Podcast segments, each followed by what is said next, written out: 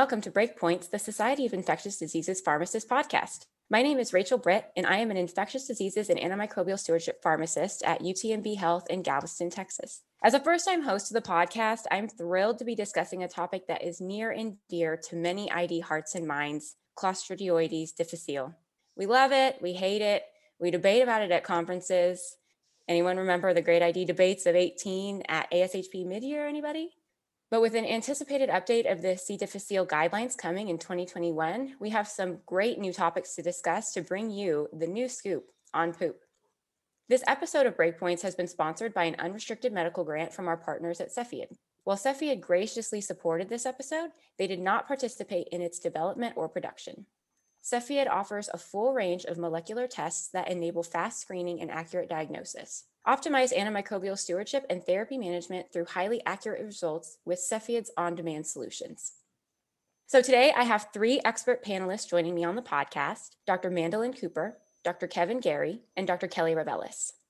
First, I'll introduce Dr. Garey. He's chair of the Department of Pharmacy Practice and Translational Research and professor of pharmacy at the University of Houston College of Pharmacy in Houston, Texas. Additionally, he holds an academic appointment as adjunct professor at the University of Texas School of Public Health in Houston. He is a co author on the 2017 Infectious Diseases Society of America and Society for Healthcare Epidemiology of America, C. difficile guidelines, and you can find him on Twitter at Gary K. Gary. Hello, Rachel. Next is Dr. Mandelin Cooper. She is the director of clinical pharmacy for HCA Healthcare, a large healthcare system with over 185 hospitals in 20 states throughout the US. She has a background in infectious diseases and is the pharmacist lead for stewardship for the healthcare system. Her expertise is in systems, processes, and practical antimicrobial stewardship. Hi, Rachel. Last, we have Dr. Reveles. She's an assistant professor of pharmacotherapy at the University of Texas at Austin College of Pharmacy. Hook'em horns. She also holds an academic appointment as an adjunct assistant professor at the University of Texas Health San Antonio School of Medicine. Kelly Reveles has received research grants from AstraZeneca and Merck Incorporated, and you can find her on Twitter at Kelly Reveles. Hi, Rachel. I'm so happy to have all of y'all here. Thanks for joining me. And for those that don't know, at ID Week last year, attendees were treated to a preview of an upcoming update to the 2017 IDSA SHEA C. difficile guidelines. If you did register for ID Week, you can view the session IDSA case based clinical guideline overview and update until October of this year. So you can still catch that. This update is part of IDSA's new aim to provide interim rapid updates of practice changing evidence to providers as it's published. Since 2017, new evidence on the optimal management of CDI has become available, and this update helps to provide some answers to several controversial questions, which I'm excited to discuss here today. So let's get into it. In the last iteration of the CDI guidelines from 2017, fidaxomicin was a new addition and listed as a first line alternative to vancomycin. Since then, two additional randomized controlled trials in adults comparing fidax versus POVANC have been published, and now, drumroll please, fidaxomicin is being promoted as first line above vanc for treatment in these preliminary guidelines. Kevin, could you talk about the thinking and evidence behind this change and where oral vancomycin now fits in? Uh, sure, I'd happy to. So, a little history lesson to start. Anyone who's followed C. diff over the years knows historically, meaning 1980s, 1990s, you would use one of two antibiotics, metronidazole or oral vancomycin, and it was, it was equally as good. Both cured them fairly well, had a high recurrence rate. In other words, it came back again, but nothing you can do about it. You just chose the two.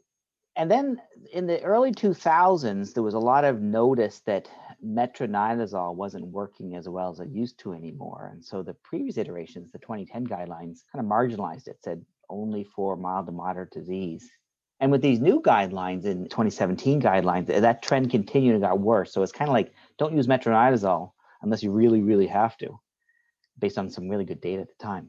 So that left us with Vanco or fidaxomicin. And then back to the history lessons a little bit, like the early 2000s. I recognize that the original randomized controlled trials with fidaxomicin showed them to be the same as Vanco at, at stopping that initial diarrhea. And the real magic of fidaxomicin was preventing recurrences. Now, for a whole variety of reasons, one of them, like no one's ever thought about trying to prevent recurrence ever, a little bit hefty price tag with a branded antibiotic. That didn't really sink in very well. So it was kind of like, well, choose whatever you want from those prior guidelines. Now, since the 2017 guidelines has been a really interesting way to use fidaxomicin, something called the extend trial we can talk about later. but a well done study. Phase three study happened to be done in Japan. And so you can put all that data together and fast forward in time where we know recurrence is more important than maybe we, historically thought about it. And that overwhelmingly supports fidaxomicin, not for an initial clinical cure, but to prevent it from coming back. And a better appreciation of that, even more data, and sort of the format that the IDSA SHEA guidelines are now using, specific PICO format, really made it apparent that fidaxomicin should be first line to prevent recurrence, sustained clinical response. Doesn't mean you can't use Vanco, certainly can, especially in areas where you can't get it. It's a tried and true method and is certainly effective at stopping that initial diarrhea. I'll just reiterate the importance of recurrence that Kevin mentioned. So, you know, I think a lot of us don't always appreciate how common it is. You know, the national average is about 15%, maybe 20% of all patients who have an initial clinical cure of C. diff will actually have a recurrence. But in some of your more high risk patients, it may be upwards of 30% or more. And of course, once you have a patient who's had one recurrence, they're at even higher risk for future recurrence. So, just want to reiterate that that's a really important outcome that we have for assessing C. diff and our treatments. And, you know, just to tack on as well, the new proposed 2020 guidelines will also support fidaxomicin in recurrent episodes because of similar data showing a reduction in future recurrences with fidaxo. However, the data aren't quite as robust in recurrences just because we have mostly subgroup analyses of clinical trials, a little bit smaller sample sizes, so a little bit less precise estimates of those. And Rachel, I agree. The literature is changing. It's really more supportive of fidaxomicin than it has been in the past. And it'll be interesting how it's laid out in the new guidelines as should we be using vancomycin at all or is it going to go the, by the wayside like metronidazole over time where you don't use it unless you absolutely have to so i think it'll be really interesting to see how this all lays out in the guidelines Thanks, you guys. I expect this will be a major change for many institutions, especially for my institution, just given the higher cost with fidaxomicin, which is why I think it hasn't been universally adopted as the preferred first line therapy already, since the average wholesale price for fidaxomicin is $500 a day versus roughly $20 a day for PO-vanc suspension. Kelly, what do you think about the cost effectiveness of fidaxomicin versus PO-vanc? So I think this is a really important question because the drug acquisition cost can be pretty intimidating, but there's other things we have to consider when evaluating if Fidaxo is cost effective. So, you know, as we talked about earlier, fidaxomicin has been shown to prevent recurrences over vancomycin in patients with C. diff, and recurrences can be really expensive to diagnose and treat. We have prior studies showing that up to half of patients who recur will require rehospitalization, and those rehospitalizations may cost on average about $12,000. So, my research group led a 2017 cost effectiveness analysis that compared first line use of fidaxomicin to vancomycin for patients experiencing a primary episode of C. diff. And we use a combination of the phase three fidaxomicin clinical trials and then other real world data. And when you consider both the drug acquisition cost plus direct medical costs from the hospital perspective, we actually found that the overall cost of treating C. diff with fidaxomicin was about the same as the use of vancomycin at about $14,000 for each regimen. And then we actually noted cost savings with fidaxomicin in patients with cancer and those on concomitant antibiotics. And this is just because in the clinical trials, we saw a little bit greater effect sizes and the reduction in clinical failures and recurrence rates in these specific subgroups. There was also a second cost effectiveness analysis conducted by Watt and colleagues in 2016 very similar in that they compared first line fidaxomicin to vancomycin for initial C. diff episodes. But this study was from the payer perspective in Germany. And this study also found that fidaxomicin was cost effective with an incremental cost effectiveness ratio ranging from about 32,000 to 52,000 US dollars per quality adjusted life year gain, specifically for these certain subgroups at high risk for recurrence. And just similar to our study, actually found cost savings for patients with cancer. So overall, both of these studies did demonstrate cost effectiveness of fidaxomicin as first-line therapy, but there are certainly limitations to these studies. Cost effectiveness analyses are only as good as the model inputs that you use, and neither of these studies accounted for indirect medical or non-medical costs. So that's something to consider for future studies. And I also think it's important to note that the cost to the patient will be highly dependent on insurance coverage and access to patient assistance programs. So that's something else we need to consider as we choose first line therapy for our patients. I could just pipe up maybe with another short little story. Sometimes we think about too much of the costs, prevention of recurrence, and that sort of stuff. But C. diff is no fun. It, nobody likes having it, and oh, we'll just treat it again. Means a patient has to go through it again. And if you said, "Well, I'm going to give you a drug, and one out of four chance you're going to get that exact same thing you have right now," that, that's unacceptable. That's like unacceptably high. And honestly, like one in eight is unacceptably high too. And that's with the new super drug. So I think sometimes we do lose the patient perspective too, and we should bring that into the conversation as, as often as we can as well. I agree that is something that sometimes get lost in all of the higher up health system conversations. Um, but it is something we need to keep in mind as that's what all healthcare institutions strive for is optimal care of our patients and making sure they have the best experience. Thanks, Kelly, for that awesome review of the cost effectiveness data because it is also nice to have some objective cost data in hand to be able to take to our healthcare system leadership when we're trying to make the case for the best agent based on the evidence. Going along with that, Mandelin, what factors around fidaxomicin and C. diff do you expect to consider for your large health system when these guidelines are officially published? There's a lot of things to consider. Kelly brought up some very good points and is definitely the expert on the pharmacoeconomic analysis of this. So I don't want to pretend that I know all those details like she does, but I do appreciate that her analysis was not siloed for one department. Sometimes whenever we do analyses, it's just for one department or one group. It depends on what perspective you're looking at. So when you look at something for a health system or your individual hospital, you really need to look at it what it looks like across the entire facility, not just your pharmacy department, not just length of stay, not just infection prevention, but you need to look at everybody. So when we look at it from a healthcare system, we also have to take into account which patients we see. All recurrence patients don't necessarily come back to the hospital. So whenever we do that in a hospital setting or a facility, we often look at okay, so this is the percentage that we see that are recurrent. And those patients, as Kelly will probably tell you, cost a whole lot more. Those that go, end up going to the hospital versus those who have recurrence and do not. So, what does that look like? And what are our percentages on that? And then, how do we measure this out?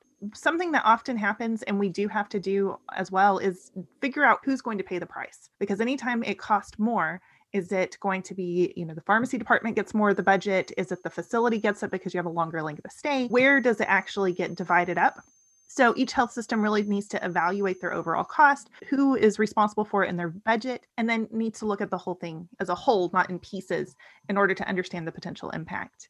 I think Kelly also brought up another point that was really important is we need to evaluate if our patients can afford these medications. And that's actually one of my concerns with vancomycin being listed as only use if resources are not available because that sort of implies that you only use it if fidaxomicin is back ordered or it's completely unavailable. And so some people sometimes as pharmacists we're very black and white you know if it's there i'm going i should be using it. But what happens if our patients can't afford it? When metronidazole was removed as an option for c. diff many patients struggle to afford the medications when they were discharged Oral vancomycin is not cheap either. So often, if their choices were oral vancomycin or fidaxomicin, some just chose not to finish their course of therapy, which doesn't help the recurrence rates, which doesn't help their patient outcomes either. Hopefully, if this comes to fruition, hopefully, if this becomes part of the guidelines, insurance companies will cover it and there will be some form of assistance programs for those who are uninsured or cash payments. Yeah, Mandelin, thanks. I relate to that. I've had many cases where my patients had difficulty affording the end of their prescriptions when they were discharged from the institution. And around that time, where I was practicing, a lot of the medical teams had already adopted oral vancomycin before it had officially come out as preferred over oral metronidazole. So affording those discharge prescriptions were a big issue. Let's move on to a next proposed change in the guidelines, and this is in regards for recurrent C. diff infection. In the 2017 guidelines, first recurrences were recommended to be treated with tapered and pulsed oral vancomycin or standard dose fidaxomicin. And second or more recurrences were recommended to be treated with tapered and pulsed PO-vanc followed by rifaximin or standard dose fidaxomicin. I personally have never used the rifaximin regimen, so I'm interested how many people went with that one. But the new proposed guidelines now recommend standard or extended pulse dosing of fidaxomicin over standard dosing of PO-vanc for all recurrent CDI episodes. Kevin, what's the thinking behind this proposed recommendation? Sure. So uh, this starts with a little pathophysiology review to help you understand the Extend study, which is always fun. So remember, C. diff is a microbiome disease. We give a high risk antibiotic for another reason, hopefully for a true infection that, that kills that infection off, but it also harms the good bugs that live in our gut, our microbiome. Cool kids now call that dysbiosis. So you're going to be at risk for C. diff infection as long as that dysbiosis sticks around, which is generally one month, two months, or three months to resolve, depending on who you're asking and who you are. In addition to that, the spores of C. diff, sort of the innate dormant stuff of C. diff, are very hardy. And those spores can stick around in your gut for a long time. Once again, as long as that dysbiosis happens. And it's only when they germinate can you kill them. Pathophysiology done. Back to the extend study.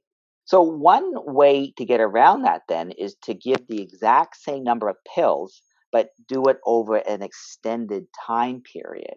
So instead of giving it over 10 days, you give it over, for example, a month. And so that's what the Extend study did 200 milligrams twice a day for five days. And then from day six to 26, give just one pill, but give it every other day. That's going to be allow your microbiome to restore healthy, get rid of the dysbiosis. Any spores that are around, they germinate and you kick the crap out of them with fidaxomicin. So that's great.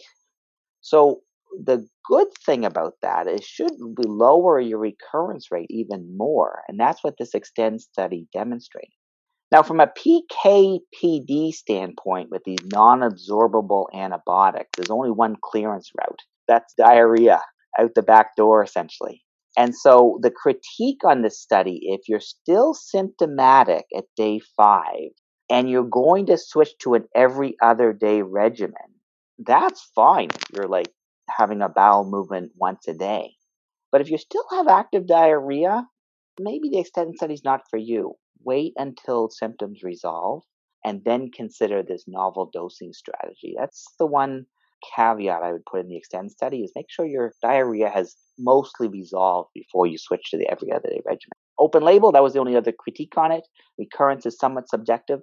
Trying to distinguish whether somebody has just random diarrhea versus C. diff diarrhea is not the easiest thing in the world to do.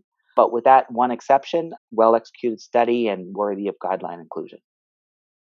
Great. Kevin, I agree. That was very fun. I always love a good review of PathoPhys. It always helps me to understand concepts better. Kelly, where does this new recommendation leave extended pulsed and tapered dosing of oral vancomycin? I don't think it's gone forever. So I take this recommendation similar to the recommendations for standard dosing regimens. Fidaxo is preferred because it's likely more efficacious in improving sustained clinical response and preventing future recurrences. But Vanc would still be acceptable if you cannot get fidaxomicin or it's cost prohibitive for the patient. So we do have some some good prior data, though not super robust, supporting the extended tapered or pulse regimens with Vanc described in the last iteration of the C. diff guidelines. But like Kevin mentioned, one of the primary reasons we use these regimens is to allow your normal gut microbes to restore while keeping C. diff active antibiotics on board. And since fidaxomicin's more narrow spectrum compared to Vanc, it should allow for quicker recovery of normal gut microbes compared to Vanc, which has that broader anaerobic coverage. So it's likely that the extended fidaxomicin regimen would prevent more future recurrences compared to extended dose Vanc. But to date, we don't have any head to head comparisons for those regimens. And I'll also just add, since we talked about cost effectiveness studies for the standard dosing regimens, that we do have a couple cost effectiveness studies based on the extend data by Quarterly and colleagues and Rubio-Terrés and colleagues. And both of these studies compared the cost effectiveness of the extended dose fidaxomicin to standard dose Vanc and did find that the higher drug acquisition costs of Fidaxo were offset by the lower rehospitalization costs due to lower incidence rates of recurrences with fidaxomicin. So overall, the extended dosing fidaxomicin does appear cost effective, but again, no head-to-head trials that would support cost effectiveness for both extended dosing regimens. It's good to have that clarification. Thanks, Kelly, because I know there are some people out there who do hold their Vanc pulse and taper regimens near and dear to their heart. So, an interesting field of future study, it sounds like. Now, this proposed update for this year will not offer any new recommendations for use of fecal microbiota transplant from the last iteration of the guidelines, which recommends fecal microbiota transplants or FMTs for patients with multiple recurrences of CDI who have failed appropriate antibiotic treatments. But Kevin, where do you think the role of FMT lies in light of this new anticipated guideline update? Well, I'll start off the concept of microbial restoration is awesome. It's amazing. And so if this is a dysbiosis disease, the cure then is anti dysbiosis, microbial replacement therapy. Sounds fabulous. So, first and foremost, concept awesome. Problem is that F, that F of the FMT runs into trouble in the COVID world, especially. What else is in your fecal microbiota transplantation beyond the stuff that you want? And COVID and other cases have illustrated nicely that could be plenty of other things in there that you don't want in there when you restore your microbiota. I will just briefly mention second generation and arguably third generation microbial therapies are on their way, and it's going to be a spectacular area for pharmacists. Can you imagine PKPD of the bugs you're infusing into your gut? It's going to open up a whole new world for us. I think for now, a FMT, the requirement for a fecal microbiota transplantation, could be considered a failure of pharmacology to do its job. You chose poorly. Person now has their second or third or fourth recurrence. Now we have to resort to infusing somebody's stool into another person. That sounds like a poor outcome to me, personally. Now, for that individual person that the healthcare has failed them, thank goodness it's there because it's life saving therapy. And I've been part of a number of FMTs. I refer a lot of people in Houston, the person that does it, and nobody says no when they're in their third and fourth recurrences, it's sign me up. I couldn't care less how I do it. Just give it to me. And so it's bad consequence of pharmacological therapy and a life-saving medicine with the best is yet to come is how I think I'm going to summarize what I think of FMT. I feel like I just had my mind blown a little bit hearing about what's coming up in the pipeline. That certainly is exciting currently at my institution, we perform limited FMTs, but largely in the outpatient setting. So I'm not usually too involved with them, but I do know enough that there are some logistical hurdles to overcome when doing these and arranging them for patients. Mandelin, do you perform FMTs in your health system? And if so, what have some of the challenges been and what's the role of pharmacy? We do, but it depends on which facility and which market and which region that you're in. It, it really varies from one place to the next. I'm a little biased on FMT. Um, whenever I got out of residency, my first job was in a facility where um, the infectious disease doctors used it regularly. And so it was a normal thing. Now, it wasn't every day or anything, but you know, it was a normal thing that w- was done. And it's very effective, it works very well. But you're right, there's a lot of logistics that we have now that early on when I was out of residency that weren't there some of these are legal things. So, FMT is considered an unapproved biologic product by the FDA. So, as a result, if you're outside of a qualifying clinical trial, you can't bill for this.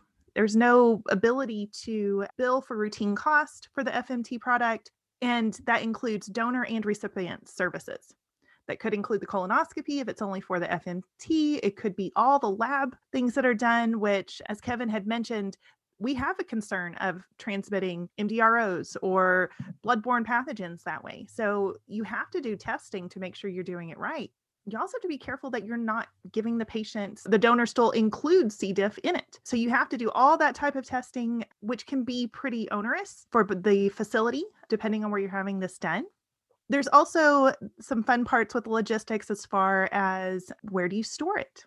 In an inpatient setting, my opinion, I'm not a fan of storing this in the inpatient pharmacy, primarily because we make a lot of aseptic products there. And any cross contamination just is not something I think we should be dealing with. so I think storage is an issue. The most difficult part, though, is who's going to make the product. So you collect the donor stool, which the donor will can either be a commercial product, which is much easier, or you have a donor who provides the FMT to be given, and then it has to be made into a slurry. It has to be filtered. It has to be put into an enema bag, and then it has to be given to the patient. Nurses will usually give it after it's in the bag, but most of your nurses will say, "I'm not doing the rest of that." And then is that pharmacy? Is that dietary services? Is it the physician that ordered it? Some facilities have gone to the point where the clinician that orders it, they actually ask to be responsible for all of those things. And if they do that, like in an inpatient setting or something like that, clinicians, if they get to that point, they're willing to do that sometimes because the patient needs it so badly. Or there's someone in the facility they're able to work with in order to do this. So finding someone to do it, storing which product are you going to use and which donor. There's commercial and donors products that are available. The commercial product by OpenBiome is actually fascinating. If you go to their website, they have a lot of great information about which patients should get it, what patients should be aware of, what the healthcare provider should know, step by step instructions. It's a nonprofit organization, but it's fascinating when you look at it. The most interesting one is not only is everything come pre prepared for you, there are now capsules available. And so that may be something that's much more palatable to, there's no pen intended on that, for the patients, you know, that it might be something that they're more willing to try earlier, or there may be more clinicians willing to do that. Yes. Now, the real question is are they capsules or are they crapsules? yes. and continue these puns, aren't we? Yes, of course. C. diff. I feel like that's the best infection for puns. Mandelin, thanks for that review of all the challenges that you face in your health system and that I'm sure many of our listeners face. I'm hopeful that FMT, as Kevin was saying, the story is just beginning. Hopefully, that this will get a little bit easier for our patients, or maybe we'll have even more products that are more available for people so that this isn't so logistically challenging and we can optimize the use of this therapy. This episode of Breakpoints has been sponsored by our partners at Cepheid. Accurate and early identification of C. difficile infections is crucial for successfully treating patients and reducing severe outcomes and complications. Rapid diagnosis is also essential for implementing contact precautions, preventing transmission, and optimizing antimicrobial stewardship. NAAT based testing in the context of clinical factors is the only sensitive and specific method for diagnosing CDI. Our partners at Cepheid are available as a resource to help you combat antimicrobial resistance with rapid molecular diagnostics. For more information, please visit www.cepheid.com.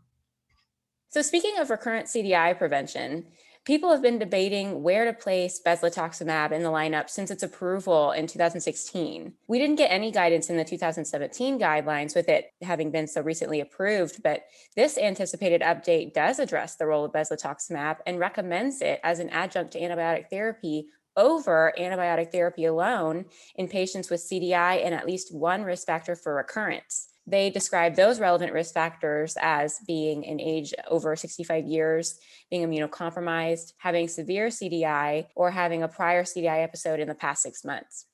Kelly, what's your take on this recommendation? And when and in who should Bezlo be considered versus FMTs for recurrent CDI prevention? Thanks, Rachel. Just as a quick reminder, so bezlotoxumab is a monoclonal antibody that targets C. diff toxin B, which is one of the main virulence factors that contributes to clinical C. diff infection. It's not an antibiotic, right? So it doesn't kill C. diff, and so it has to be given alongside appropriate antibiotic therapy. It is nice though, it's given as a one-time 60-minute infusion that's weight-based dosed. And the reason we can do this, it has this long half-life of about 18 days, which means we have measurable antibody concentrations up to about three months post dose. And Bezlo was studied in two phase three clinical trials called MODIFY 1 and MODIFY 2. And Bezlo was added to standard of care antibiotics, and at the time was predominantly metronidazole and vancomycin. And those were compared to standard of care plus placebo in patients with either a primary recurrent C. diff episode and in pooled analyses of these studies, the addition of Bezlo reduced the relative risk of C. diff recurrence at 12 weeks by about 38%, and then C. diff related hospital readmissions at 30 days by about 54%. Mortality rates and adverse events were pretty similar between groups, but it's interesting to note that these studies found a potential increased risk of heart failure and mortality in patients with pre existing congestive heart failure. So Bezlo is cautioned in that population. And I wanted to note too that there's been a couple other real world retrospective cohort studies in the last few years that have demonstrated similar reductions in recurrence rates with Bezlo. Now, as you mentioned, Rachel, the updated CDI guidelines are specifically recommending the addition of Bezlo to standard of care antibiotics for these specific high risk populations. So, those patients over 65,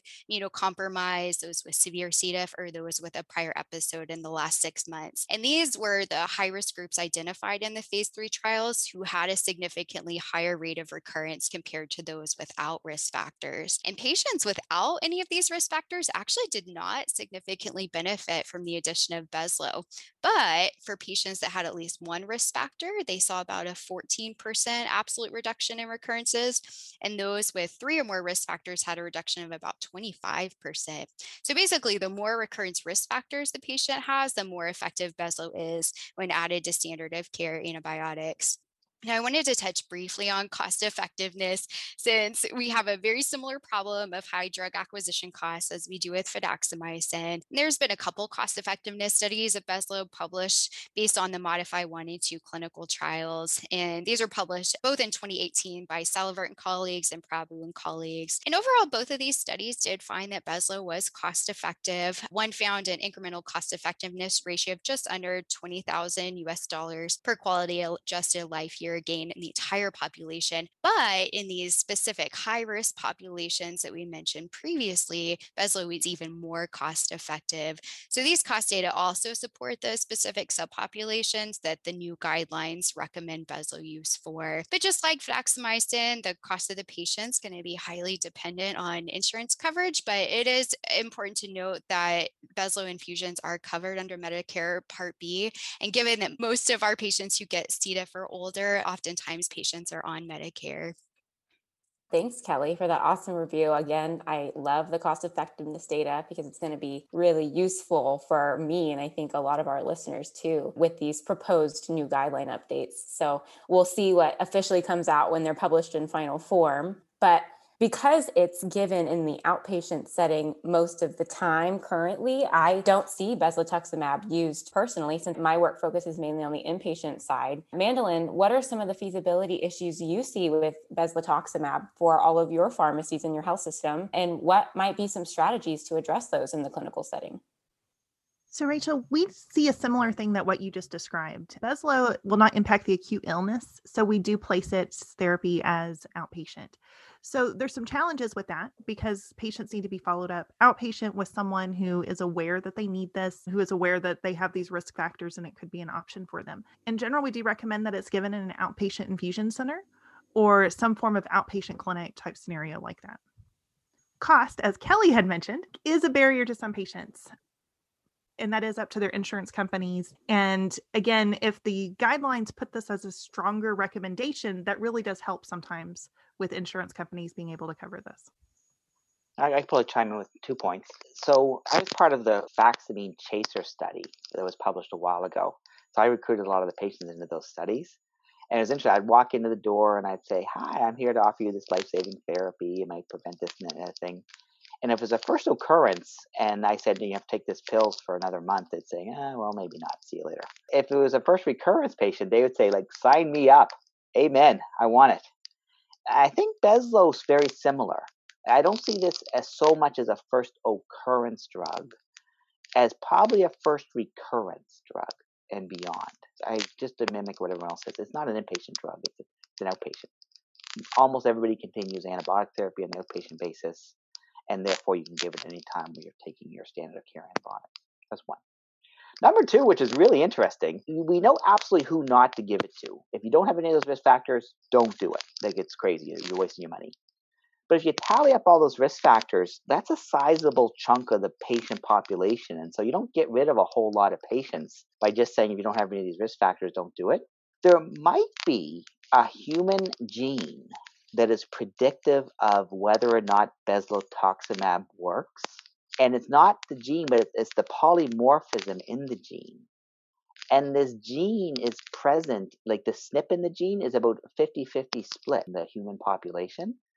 So wouldn't that be cool if you take a high risk patient population, you could do a saliva sample, uh, pull a hair out of your head if you have any hair left, and genome them and get a pharmacogenomic marker to predict whether or not bezlotoxumab is going to work or not. The validation studies are happening right now that it was a signal from the phase three trials that has to be validated. And if so, this could be something else that the pharmacy takes up and becomes the pharmacogenomic Bezlo team, which would be a ball.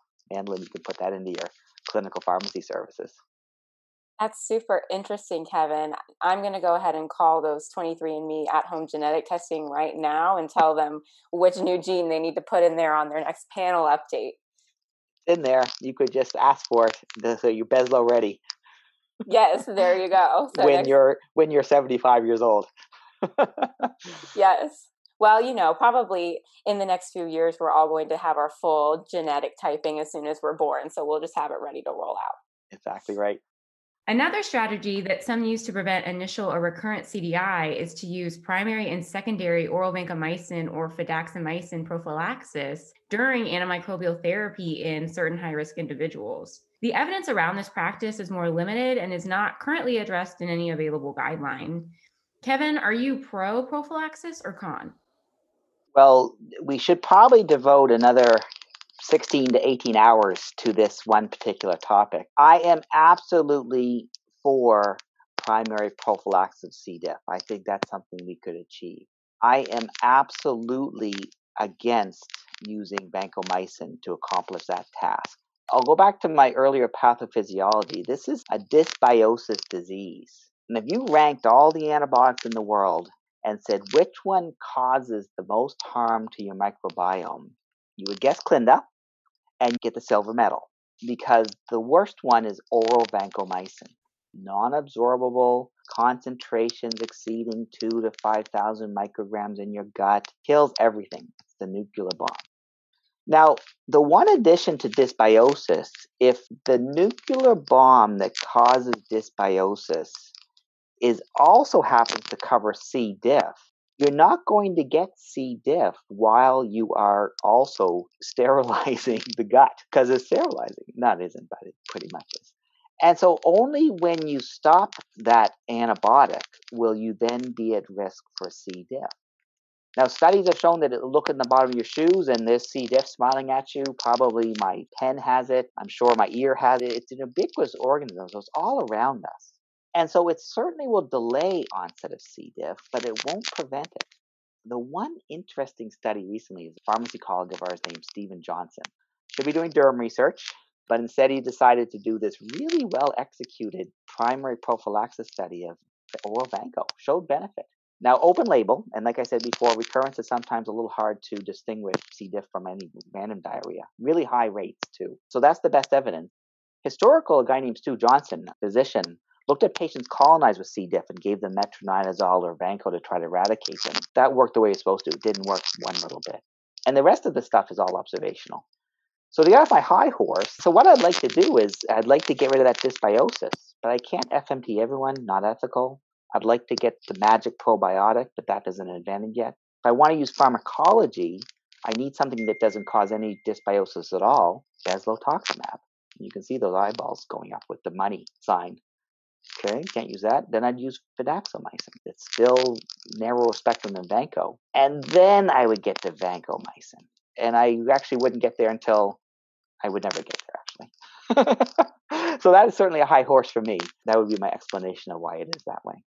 Wow. Thanks, Kevin. So, what about you, Kelly? What do you think? Yeah, so at this point, I'm not super enthusiastic about prophylaxis for a lot of the same reasons that Kevin mentioned. So, right now, we just don't know enough about some of the short and long term negative consequences of using prophylaxis. The secondary prophylaxis approach has only been studied retrospectively, so there are significant limitations to those data. Primary prophylaxis has primarily been studying stem cell transplant patients, as it should. These are some of the most high risk patients for developing C. diff. And while some of these studies actually have some pretty notably large effect sizes in preventing future C. diff recurrences, uh, I do worry about potentiating the development of antimicrobial resistance to our C. diff agents, which we're already seeing a little bit of even without widespread prophylaxis. And just like Kevin said, I worry about the collateral damage to the gut microbiome. With prophylaxis, we could be making the situation worse by adding on antibiotics to prevent an infection that's already heavily driven by exposure to antibiotics and disruptions in the microbiome. I do agree if you're going to do it, don't do VANC. I would absolutely prefer fidaxomicin over vanc for that exact reason, just less collateral damage on the microbiome. But for me, I at this time would prefer to just continue to optimize our antimicrobial stewardship efforts and diagnostic approaches before resorting to adding more antibiotics as prophylaxis. Oh, a different opinion. This is what Breakpoints is all about getting into the weeds and having these discussions with the experts. Mandelin, what's your take? Are you pro or con prophylaxis? You know, I hate to disagree with Kevin. Kevin says that's an option. You know, I usually go along with his thoughts for C. diff here, but I'm actually going to agree with Kelly. I'd prefer to optimize the antimicrobial stewardship or diagnostic approaches. Interesting. Thanks for y'all's takes on that, guys. I know that was always a point of contention in my hospitals. Now, I'm an antimicrobial steward, and antimicrobial stewardship is a passion of mine and of many of our listeners. And we know that stewardship can play a huge role in reducing CDI at our institutions and in the community as well. Mandelin, what are the, some of the key interventions antimicrobial stewardship programs can implement to reduce CDI? So, Rachel, this is such a loaded question. I could be here for the next three or four hours talking about this. But there's some really practical things that we can do in order to help with C. diff. Some of them are the same things we're doing for stewardship already. De escalation. De escalation is one of the important things that we need to do. So, de escalate antibiotics to narrower spectrum when we're able to, and discontinue antibiotics when they're not needed. It's easy to say that, it's a little bit harder sometimes to do that. So, ways to do this is think of de escalation as a team effort. This is not just your ID pharmacist going out trying to do a de escalation. This needs to be a team effort. So, all pharmacists need to be involved. We need to train our physicians and our nurses to de escalate once cultures are back. You need to engage everyone that this is something that we all are responsible for. Sometimes this does involve negotiation. So don't be afraid of negotiation. Sometimes we have to do some negotiation just to reduce the number of antibiotics, or maybe we stop tomorrow, or we can shorten the duration of therapy sometimes. So the other thing we can do is limit how long we're treating. Some great ways to do this is if you have clinical decision support within your EHR, if you can build some of this in. So, whenever an antibiotic is ordered, whether it's on order set or power plan or just ordered on its own, you can put in a duration of therapy automatically. And so you can start with those shorter durations of therapy, which helps us not continue it too long. Other things that are usually low hanging fruit you have a positive viral culture and the patient is on antibiotics. I know with COVID, this has been a question of what do we do with all these antibiotics with our patients with COVID? How many secondary infections are there? But you have to look at the, each individual patient, what's going on. COVID, at least, it's very low co infection rates with bacterial pneumonia. So usually you can reduce those antibiotics. Surgical prophylaxis. Despite the guidelines that came out years ago that recommend no post op prophylaxis after closure, it's still there. It still happens in a lot of places. It's one of the things we don't like talking about but it's still around. So this is one of those things that if you're still using it, it's a good time to talk to your surgeons. There's a lot more experience with it now. There's a lot more of research and publications on this now. So anyone who has been holding out, this is probably a good time to have those conversations. Do we really need to be giving those antibiotics? The other areas you can work on your outpatient areas. So outpatient antibiotics whether you have clinics or the emergency department, the CDC has this great toolkit, the Mitigate Antibiotic Toolkit, and it goes through how to implement stewardship in these areas. The coolest part to me, though, is the end. The end has all the metrics spelled out so that you can actually measure this. And it's not just spelled out as you should measure this, it's spelled out like to the ICD 10 level where you can look specifically at these patients, which ones to include, which ones not to include. And so it streamlines your ability to measure to see are you doing a good job or not. And so that's another place to look. The other option to assist with C. diff is to avoid it in the first place if you can. So, reduce the drugs that the patients are on. If there's drugs that a patient is on that is high risk for C. diff, it's a good idea to try to limit those. We did a study with HCA a couple of years ago that was published in CID where we looked at 150 of our hospitals and what were the risk factors for them developing C. diff what drugs were there. And then based off of those results, we then targeted those particular therapies to see if we had options for deprescribing. Some of it's deprescribing. And whenever you talk about H2 and PPIs, it's not actually de escalating. We'd like to get rid of them altogether. But in our study, we found that, at least within our hospital population, H2 and PPIs were high risk for C. diff. We had issues with third generation cephalosporins. And so we focus specifically on those to ensure that we're helping with de escalation for third generation cephalosporins and we're reducing the use of H2s and PPIs. Third generation cephalosporins is one of those things that physicians consider it low enough sometimes. We went from piperacillin tazobactam to ceftriaxone. So isn't that low enough? And so having that conversation of, well, you can go down further sometimes is a challenge but it's something I think we really need to be talking to our clinicians about that it's not low enough. That one still increases your risk of C. diff. So, can we narrow even further when possible? Yeah, Mandelin, thanks for that incredibly useful summary of stewardship's role in CDI prevention. A lot of these things come up in my institution every single day, and it's basically the backbone of stewardship. And all that we do as stewards are really making a difference for our patients in preventing these terrible secondary infections. Like Kevin said, nobody wants to have C. diff. It definitely is not fun. So I agree with you. I feel like that stewardship's role in preventing CDI could be a whole podcast in itself. So thanks for summarizing that perfectly. Now I'm very excited to pivot to a brand new segment to the podcast. I feel nerdy. I feel nerdy is meant to be a safe place for our panelists to nerd out over their favorite ID topics, quirks, and fun facts, anything their heart desires. But today's I Feel Nerdy concerns a hotly debated question among ID experts vancomycin abbreviations. Is it Vanc or Vanco? Kelly, start us off. Well, I'm a Vanc gal.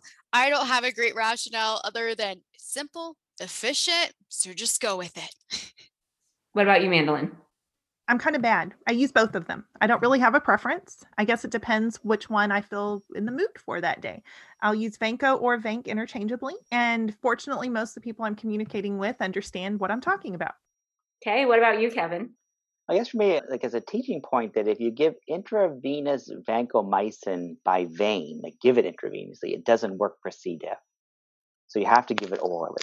And so I really try to always start that word with oral and because it starts with an O, oral, I end with an O, Vanco.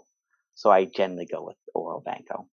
Oh, interesting. You know, that's one take I haven't heard before, but that syllable symmetry is very exactly right. I got to say though, I'm definitely a Vanc girl all the way. I agree with Kelly. It's efficient. You drop a syllable, it's one less second you have to spend. So I think the Vancs have it, although that was a very close debate. Well, that wraps up our podcast for today. Thank y'all so much for being here and sharing your expert insights into C. diff.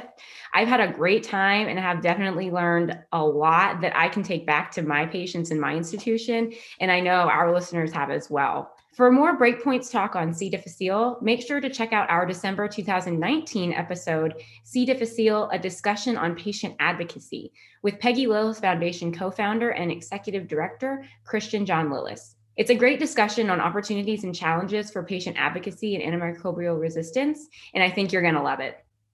Thank you for listening to Breakpoints, the Society of Infectious Diseases Pharmacists podcast. I've been your host, Rachel Britt, and our featured speakers have been Dr. Kevin Garey, Dr. Kelly Reveles, and Dr. Mandelin Cooper. Our podcast production team also includes Zahra Kassamali Escobar, Erin McCreary, Courtney Mock, Sasha Primaj, Erica Derricks, Kelly Cole, Anna Zhao, and Julie Ann Justo. Our theme song was recorded by SIDP member Steve Smoke. You can subscribe to Breakpoints on Apple Podcasts, Stitcher, or wherever you get your podcasts. Thanks for listening and helping SIDP achieve our vision of safe and effective antimicrobials for now and for the future.